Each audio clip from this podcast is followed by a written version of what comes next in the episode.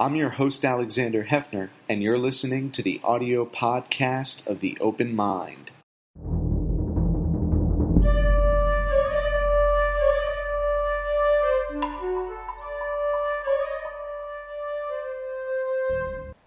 I'm Alexander Heffner, your host on The Open Mind.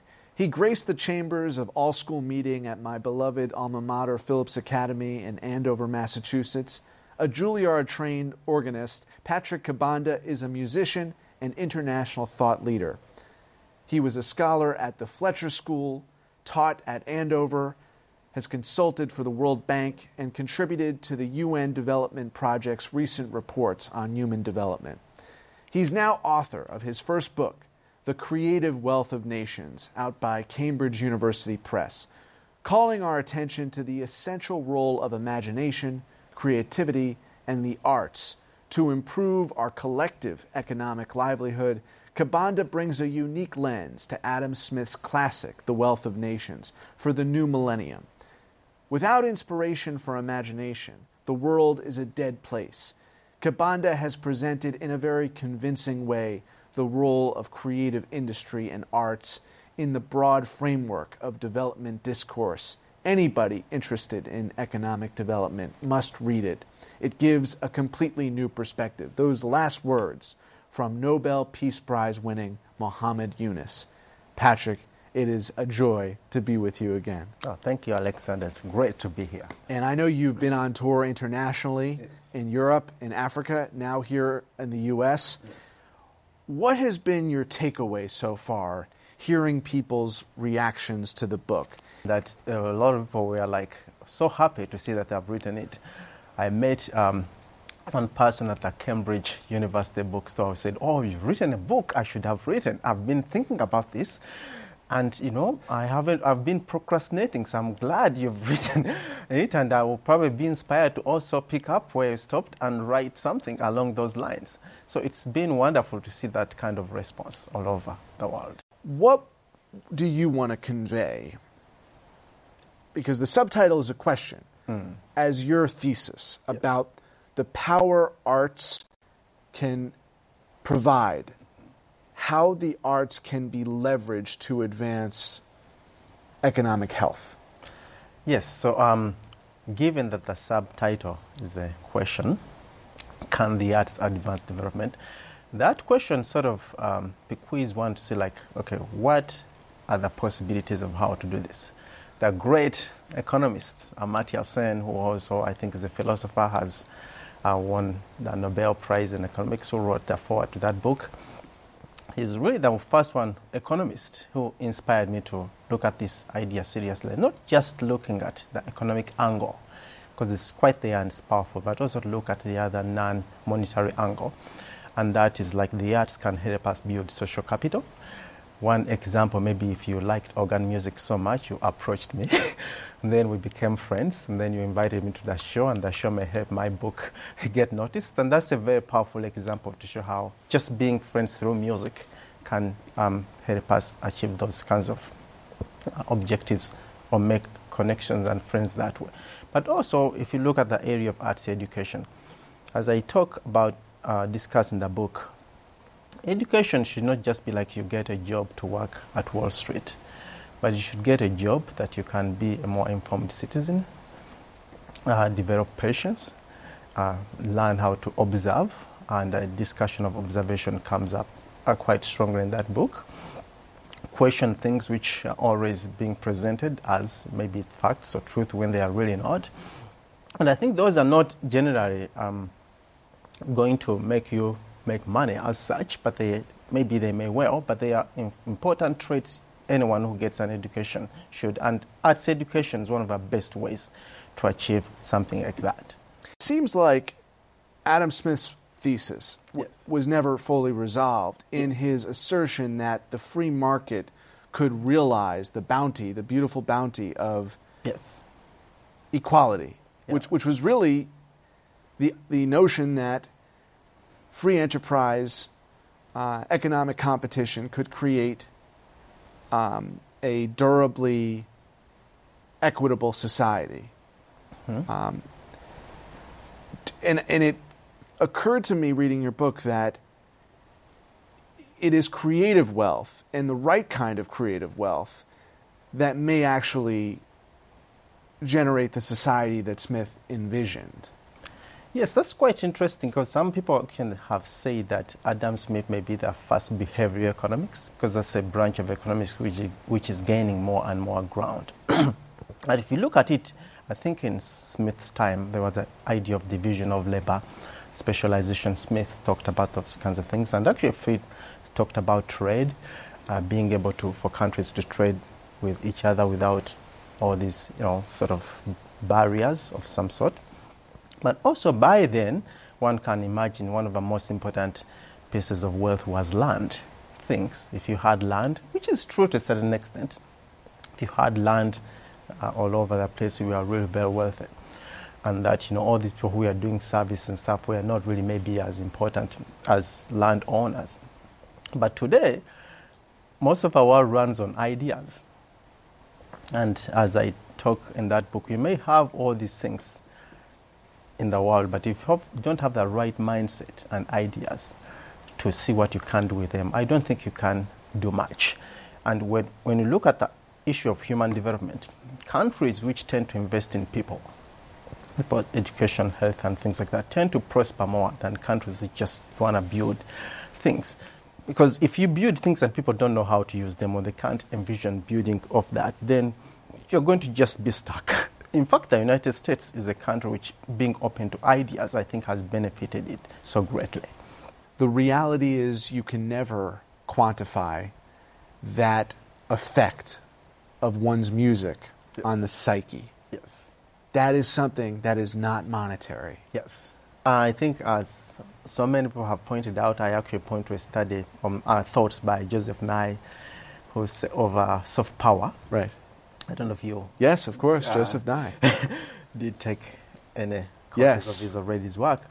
But he did say something, and I think it was him or someone quoting him that, you know, things like, you know, marriage. You know, when you marry someone, you don't say, oh, I love my wife 95.6%. you just love that person. If you have a child and the child annoys you, you just say, oh, my life had diminished 2.5% from where it was.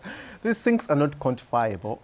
But yet, they are so important in our lives. So, some of the most important things we have in our lives cannot be quantified. And I think that's something we should really be appreciative of and try to seek out. Always remember. Psychological, emotional connection Yes. could triumph over anything. Yeah, I mean, I will tell you, I was in a discussion recently with a friend, and we were talking about people who have had things, or money or wealth, and it's all vanished.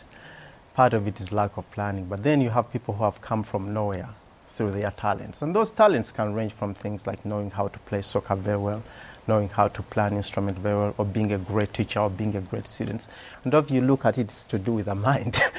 so, and I think that if um, you don't have a nice, uh, good framework of how you can sort of plan for yourself or even take risks, those things all require imagination. And I think that creative implies mindfulness. Yes. Yes. There's a creative definition in this country that is not, that is unmindful, Yes. mindless. Yes.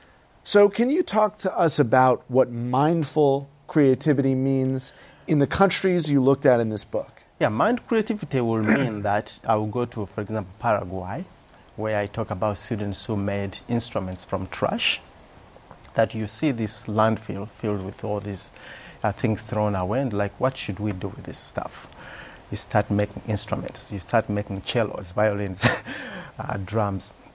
And that's one example to show you how you can look at something which is really trash, but then actually make it into something better. And you can go to a place like Newark, New Jersey, I mean, which has had troubles in itself. I think things have been improved. Someone said, let's try to build a performing arts center here. Not just building more malls and financial centers, but why performing arts center? Because you are likely to draw in kids, you're likely to bring in people to see concerts, you're likely to make connections more possible in a creative way, other than just saying, okay, well, we're going to have a factory which produces this and that and that, which is also great. I'm not saying we should not have that, but having these things like um, art centers can be very powerful in drawing in uh, young people and making the, commission, uh, the community more livable and enjoyable. I don't remember Newark because it has a, near, it's near the airport. I remember it because it's near, it has the great uh, New, um, uh, New Jersey Performing Arts Center. And I think many other people will probably agree with that kind of analysis. A chemical equation where you inject creativity into the society and it produces sustainable growth. Well, um, there is a friend who has told me to try to go to Colombia. And I mentioned Colombia because I'm a big fan of Antanas Mockus, who was the mayor of uh, Bogota. And what he did, we don't know if we can measure it yet in what economics like to measure. They used to have traffic problems, and I think they still do, where people will be killed in traffic accidents. So what Antanas Mockus did was like, look, why don't we have mimes? Take mimes in streets so people will start uh, making fun of bad drivers.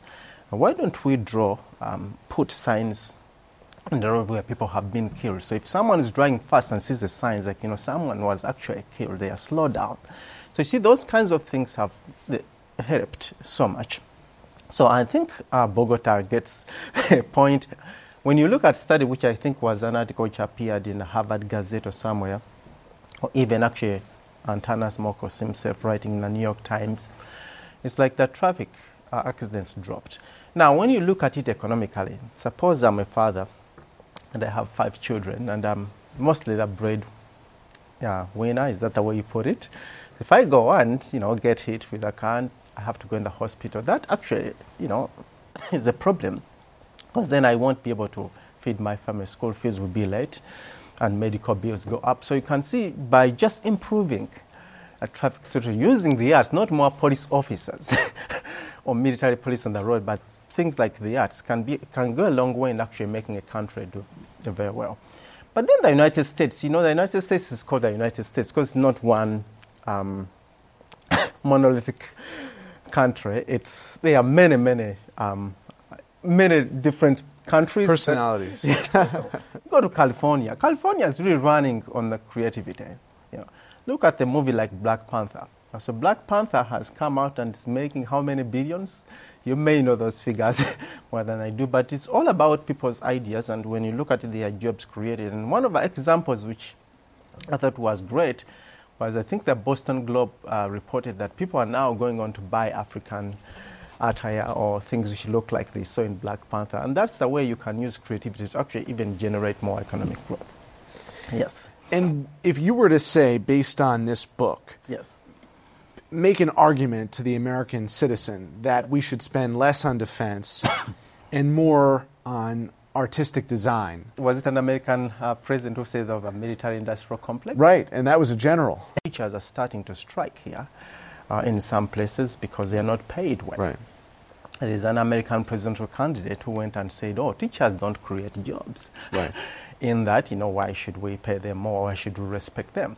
I think that's misguided. It's not right that, you know, a military, and again, I'm not saying that it's not um, great to, to have a, the best military in the world, but, you know, let's look at how we spend and how other areas which are not well funded, that we should also increase money to funding these areas. So, how, how can we be inspired yes. by their ingenuity? And I think I'll go to somebody who I talk about in that book, um, Steve Jobs if you're looking at just economic competitiveness. I'm not saying that Steve Jobs was the greatest guy. From what you read about him, I think he was not the easiest person to be around with. Right. But quite clearly, those of us who are looking at his intersection of humanities now, some people say he was a genius marketer, some people say he was an artist, but there was this thing about him really being very, very passionate about the humanities. And I think he's the one who came up or um, advocated the concept that um, technology is not for technology's sake. Through the concepts of design, which I think Steve Jobs was very, very passionate about, which came from the uh, uh, creative sort of uh, thinking, he was not just a great, wonderful software engineer, but how do they work in terms to serve your needs as a human being and getting these creative ideas together. And, you know, I don't know how many people Apple employees, but that's, I think, America's, one of America's greatest um, sort of companies we have today. So I think that creativity plays a strong, strong um, uh, sort of um, contribution to how the economy can run. those kinds of things are not very easy to look at when you go to many schools. We go to uh, some of us who go to music. We are, you are told you're going to starve to death. you are told you're not going to you're not going to be able to pay rent. There's truth to that, but you have to recognize, for example, that started, I think, Airbnb. I think they were designing students at the Rhode Island School of Design. I haven't spoken to them to see what whether their creative ideas were responsible for them to be successful. But when I heard their uh, interview on NPR, I think that when, one of, when the suggestion came that they should start putting pictures on, on these rentals, the demand uh, went, went up. Now, people who take these pictures are using creativity. So how can we show your apartment better that someone else will be attracted to it and uh, sort of be able to rent it? So those are some of our very basic, simple examples. Is there any data you found, though, about the livelihood, the appreciation of the artist's livelihood? Well, what I will go back to, um, and I think others, even including Amartya Sen, have already talked about this. When you go to a country like Uganda, you know, resources are very scarce generally, and as in many other countries, our low income countries or countries which are mid income, or even in rich countries. What makes people happy mostly? Go to uh, music uh, festivals. now, the trouble is that we have not been able to monetize that. I think now we have tools with either social media and things that I can see. If people point on this like, know that likes will mean anything. Will that be able to give us data to show that actually people are more responsive to artistic things? They are more likely to be um, interested in what's going on if there's an artistic component in terms of data, what I can tell you is that Uganda had terrible um, um, issues with AIDS, the HIV, AIDS, HIV um, virus. And this was in the, 19, uh, in the 80s, and I was a young person, so, you know, it was a big problem, and you get politicians to go talk about this. But I'll tell you who was more effective at actually informing young people about this was a singer I mentioned in that book called Phil Lutaaya, who went out and sang and taught, said, you know, look, you have to be careful. This is a true disease through his music and drawing that kind of attention. Now, when you look at some data, it shows that the numbers actually went down. What we may not know whether it's true that Phil, Phil Lutaaya was able to contribute to that coming down of the AIDS crisis, or there are many other factors, but what I can know is that his contribution was immense because most of his concerts were always packed. Right. People were going in because they are drawn to the message. It was it would be very different if the uh, president of the country went and gave speech after speech. you identify that song and dance yes. And music are becoming a critical mechanism to teaching communities about climate change. Yes. And uh, that seems to be where there is potential for the alignment of economic generation yes. and communities of gentrification. Yes. Uh, are there stories that you can relay to our viewers about how that environmental consciousness contributed to uh, the greening of both the, the entities and the enrichment of those communities for the long term? Is it happening? I think it's happening. What will be interesting, because these are all new, we are just starting to pay attention, and that's why I was lucky to, to write that book. I think it, uh, it yes. a moment. Uh, we, we, we need to just rigorously start to collecting data. But what I, I can tell you is that about maybe six months or three months ago or so, I read an article saying that in um, island of Zanzibar, or around there, or Madagascar, around there on the coast of East Africa, people are getting plastic bottles. Because even in the United States, you know, the bottles we use to drink water soda end up mostly on the shores right. of rivers and lakes and or water bodies. So there's a group of artists, not politicians, artists, who went and said, well, why don't we get these bottles, create a boat, um, and get this boat and get people to still start sailing in it. Right. So they are getting the trash making something useful out of it because, you know, of course, you know, one could argue that recycling bottles is expensive anyway, so we should just throw them. But do they really belong to the beach or, or some water body somewhere? No. So artists said, look, let's get this and turn it into a, uh, kind of something useful, a treasure. And you can go, I think, now as a tourist and go on this boat and, you know, cruise around. So that's one example. But I think when I go back to Paraguay, it shows you that they have a slogan which says, the world sends us garbage. Uh, yeah, yeah, the world sends us garbage, we send back music. You know, landfills, when you look at some places, contribute a lot because they are, they are there, there are chemical reactions going on, these gases are fuming. If it's true that they are able to sort of, sort of get this uh, trash and make things like instruments out of them, great. Those are micro examples. But then when you look at it, uh, the concept itself, which I was hoping to draw from the book, maybe we should see that recycling is actually not so bad. So when you get something, how can you see that you, you recycle it? That, it may not be good for the market because in pure economic terms, the more I buy plastic bags, the more it's good for the plastic bag right. industry. That's not difficult to see. But is it, if I just keep on throwing them and going, they're ending up in the trash or somewhere, you know, on the river banks, is that, does that make sense? So, um, and what can we do to be creative? Some people. Well, you, you envision creativeria. creativeria is your yes. fictional country where the arts are valued and endowed yes. with that economic potency. Yes. Um, how can you argue mm-hmm.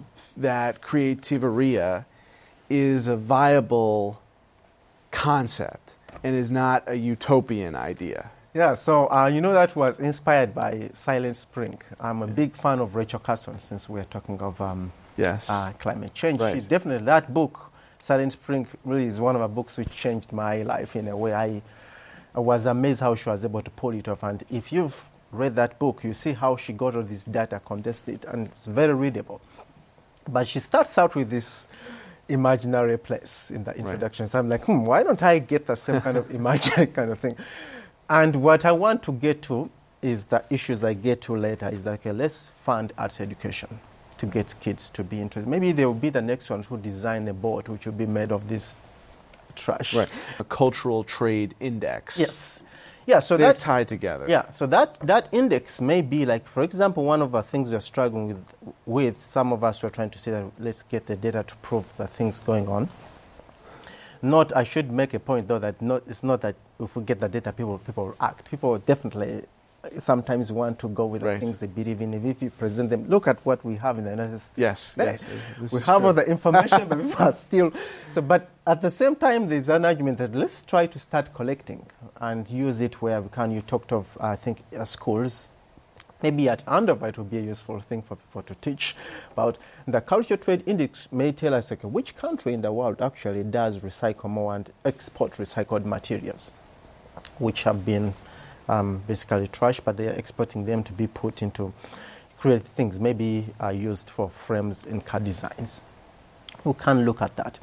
We can look at the culture trade index because if you design something, let's assume you are an architect and you, you go and design the most climate friendly building and you are an American who travels around the world. You know that's a service export. Which country has more of those kinds of designers? can we come to that?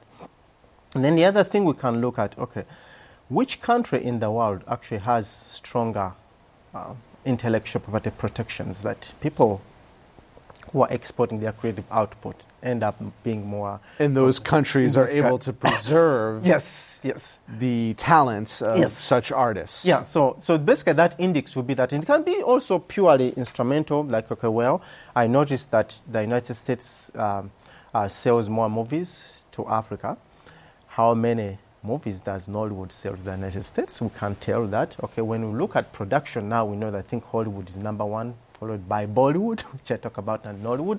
So we have that in terms of production. When we try to correlate it with GDP and population, maybe it will be different because America's GDP is in the trillions, Nigeria is not. Then we start to compare and contrast dividing, then you may be, maybe Nigeria will be on top. So that index will probably is, is just a way, technical tool to get us to get there. Patrick, you are a national and international treasure. Do you have anything more to add other than this joyous occasion of us being back together? Oh, I mean, I just want to thank you so much for giving you an opportunity to be here and thank your audience Thank for uh, being interested in the topic. And Creativeria is yes, yeah, we'll m- all, maybe around the Yeah, corner we'll at all least. get honorary citizenship in Creativeria. Yeah. And the other thing is that um, it would be great to continue funding arts education, getting recognizing artists, um, if those who are not the Michael Jackson of the world, uh, free and the, the Max Myers of the world, right? yes, exactly. Yeah. And also things like making sure that we appreciate, be on, be on the lookout of how the arts enrich our lives daily without even noticing. And lastly and finally, Yes. is there's always a great um, uh, question which comes out, oh, show us how the arts can contribute to ABCDE. E." But I think there's also a great way to be like, okay, well, how can we find out those things which can't measure, how the arts enrich us? As I said in that book, if people do that, I will tap dance even if my feet may itch. I think it will be great. Absolutely. Thank you, Patrick. Thank you so much. Yes. And thanks to you in the audience. I hope you join us again next time for a thoughtful excursion into the world of ideas. Until then, keep an open mind. Please visit the Open Mind website at 13.org slash openmind to view this program online or to access over 1,500 other interviews. And do check us out on Twitter and Facebook at Open Mind TV for updates on future programming.